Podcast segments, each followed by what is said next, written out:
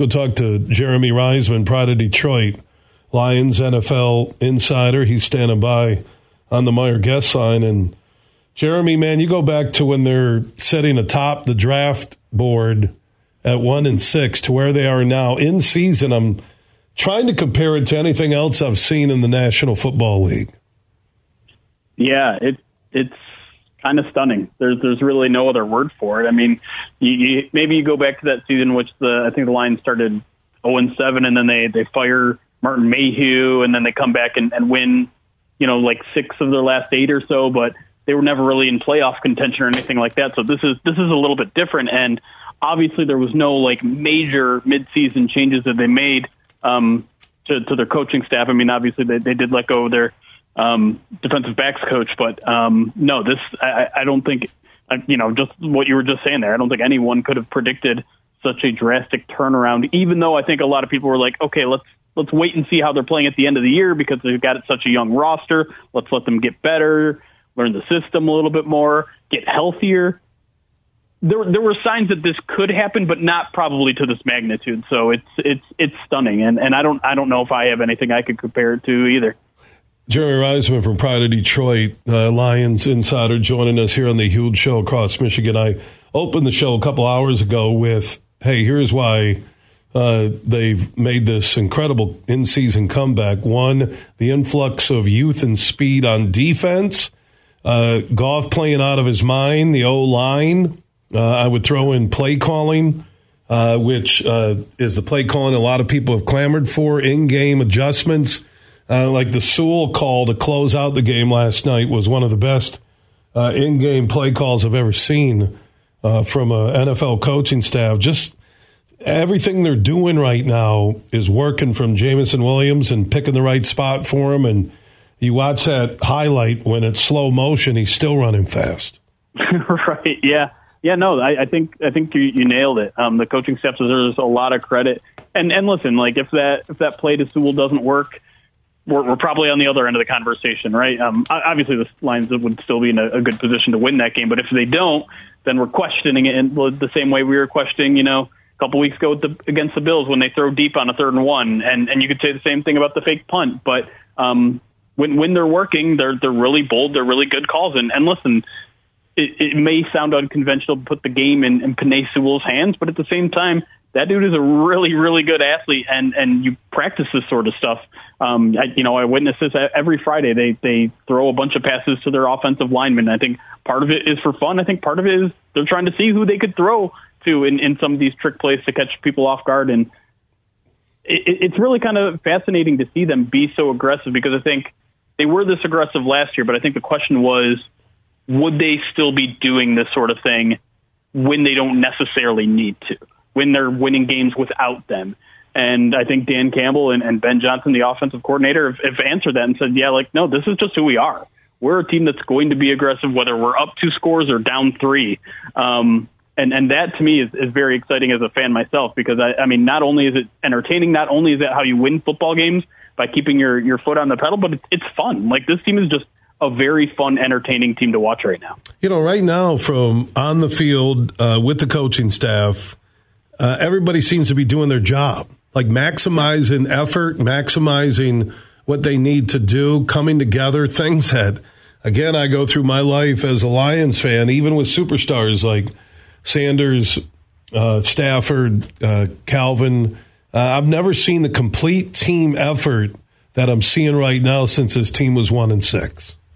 Yeah, and, and that was kind of the major message when the team was one in six, right? Is that the, the players aren't trusting themselves. They're not trusting the guy next to them. They're trying to do more than their specific job because they, they don't trust the guy next to them. So they're overcompensating, and it's almost like a you know a, a domino effect where if one guy isn't doing his job, then the next guy is compensating for him and not doing his job, and it's just no one's trusting each other. And you know now now that we're kind of in the future, now we can we can kind of look back and say, well, okay, that's actually understandable, right? These are a bunch of new players playing with each other for the first time. You know, this one thing that, that we've heard Aaron Glenn, the defensive coordinator, say the last couple of weeks is this just from last year to this year, they only carried over two starters on on, on defense, Alim McNeil and Alex Anzalone. Everyone else that's playing right now wasn't starting for this defense just last year. same coaching staff, same GM, all that stuff just last year. So it, it, it makes sense that it, it took them six, seven, eight games to really find their their niche, find their chemistry between each other. Unfortunately, that that dug them in a pretty good hole that that they're just now starting to climb out of, and and may not be able to be uh, uh enough to, to climb into a, a playoff position. But at the same time, it's completely understandable. And and then you look forward. A lot of these guys are going to be back next year. A lot of these guys are going to be healthy next year, ideally and and hopefully that means next year they'll, they'll hit the ground running, unlike they did for the first two years under Dan Campbell. Yeah, kind of hit the ground running this year, and then uh, hit the wall uh, with that Vikings call, which I, I, thought Campbell last week saying it will haunt me for the rest of my life. I found that to be, I'm not going to go as deep as a watershed moment, but for a head coach to be that honest about his mistake, uh, yeah. obviously the team follows him, but to me I've never heard that from any coach where he just owned it. Uh, he understands it. it. it. will haunt him because you may be looking back, whether it's a tie between the Giants and the Commanders or that game, you were that close to being a playoff team and really achieving what I thought this team would do. And all I said was nine and eight playing meaningful games uh, in December. You can't go back and rewind anything. But you mentioned the flip over from only two defensive starters I'm watching this game yesterday, and where I'm excited, not I, the, the playoffs still, man. There's there's a long road there to get there this year, but the youth on this team, the influx, and I keep using that word of young talent with speed, Jeremy. There is no comparable roster or team ever in the history of the Lions where you looked at that speed on defense. Yeah, we've had guys who can run on offense. But I'm talking that youth and that speed on defense is the difference in what's making this team special.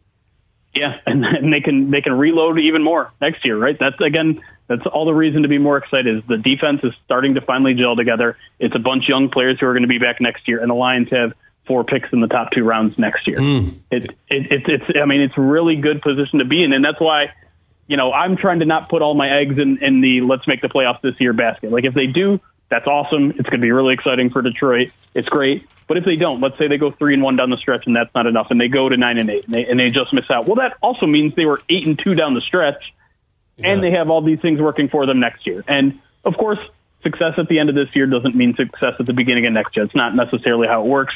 Progress isn't always linear. Maybe you hit in, the injury bug. Maybe some guys regress a little bit.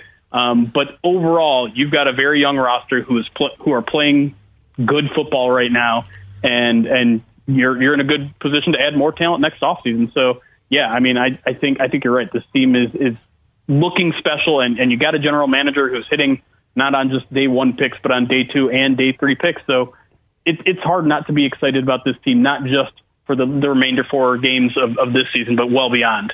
You know, less than a year ago, we looked at the Stafford trade and didn't see the great value that Holmes got, but now as it settles in and you look at Goff, you know, I see this guy as a quarterback for the next two to four years in Detroit. You're, you're not going to be desperate to go out and uh, waste a first round pick on a QB unless one's sitting there you love and you want to take. Uh, you can add pieces that increase your speed even more on defense that may help solidify the offensive line with quality backups.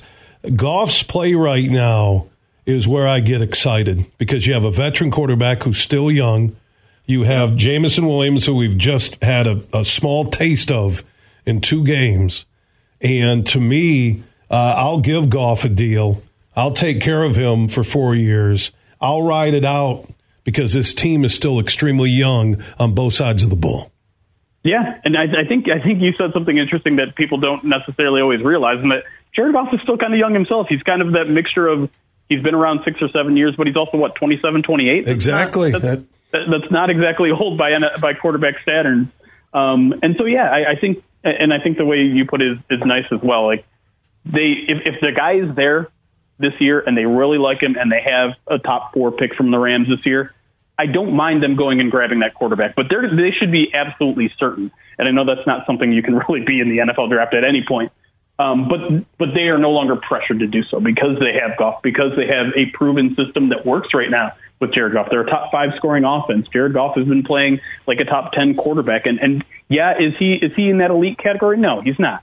Is he going to bring you the mobility that that everyone seems to to want? No, he's not going to do that. But he's a guy that's proven can can get you to a Super Bowl. He's proven right now that that he fits what the Lions want right now, and so there's just no pressure to upgrade that position right now unless you're absolutely certain you have a superstar waiting for you in the draft. And so, yeah, I, I think you're right. I think this is this is an opportunity for the Lions to continue to build around Jared Goff.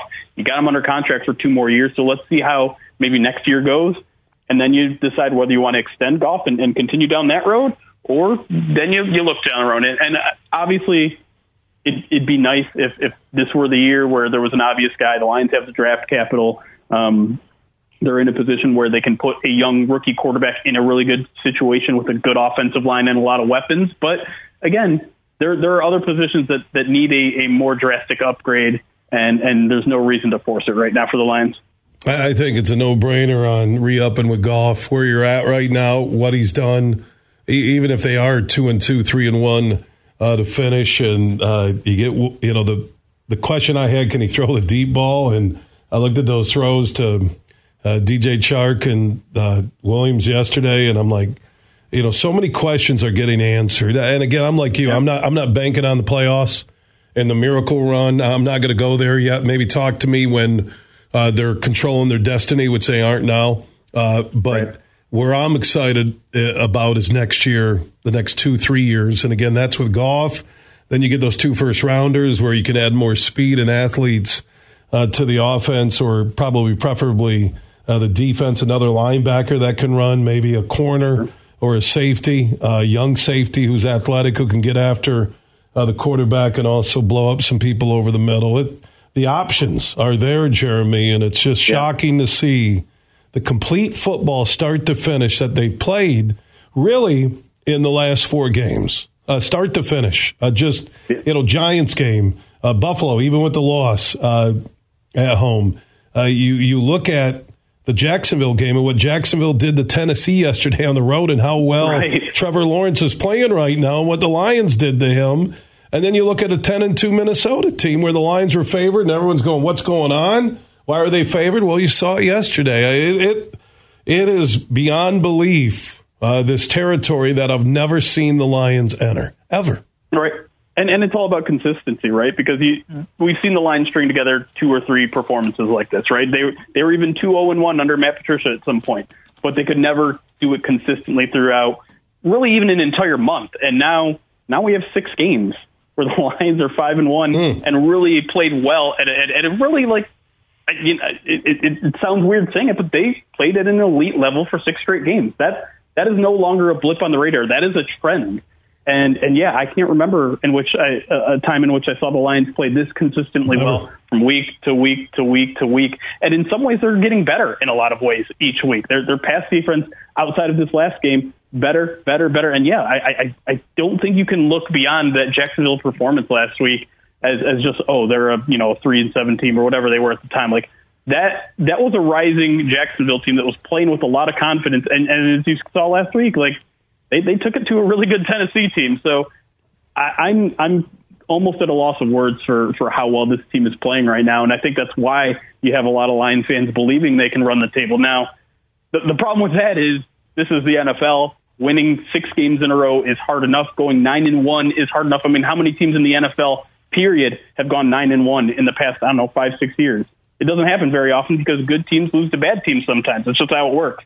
So um, again, like that's why I want to preach a little patience for for some Lions fans because while while it may look like on paper they should win every single one of these remaining games, that's that's just not how the NFL works. Sometimes no. upsets happen, and and it's not it's not a sign that the team blew it or the you know the coaching staff needs to be thrown out or you know the Lions are a bad team that can't close out games. It just means that's how the NFL works, and hopefully next year they just don't dig themselves into such a big hole where they have no margin of error, for error. I will say if they can beat the Jets and Carolina on the road, two teams fighting to make the playoffs, uh, then I think I'm I'm ready to jump on that uh, playoff train with uh, Chicago not playing for the postseason, and. Uh, God knows where the Packers will be in that finale. Jeremy Reisman does a great job following the Lions, the NFL, Pride of Detroit. Checking in on the Meijer guest line. Wonderful conversation, Jeremy. If we don't talk, happy holidays. Hey, happy holidays. Thank you for having me. All right, Jeremy Reisman. Yeah, it's They're for real.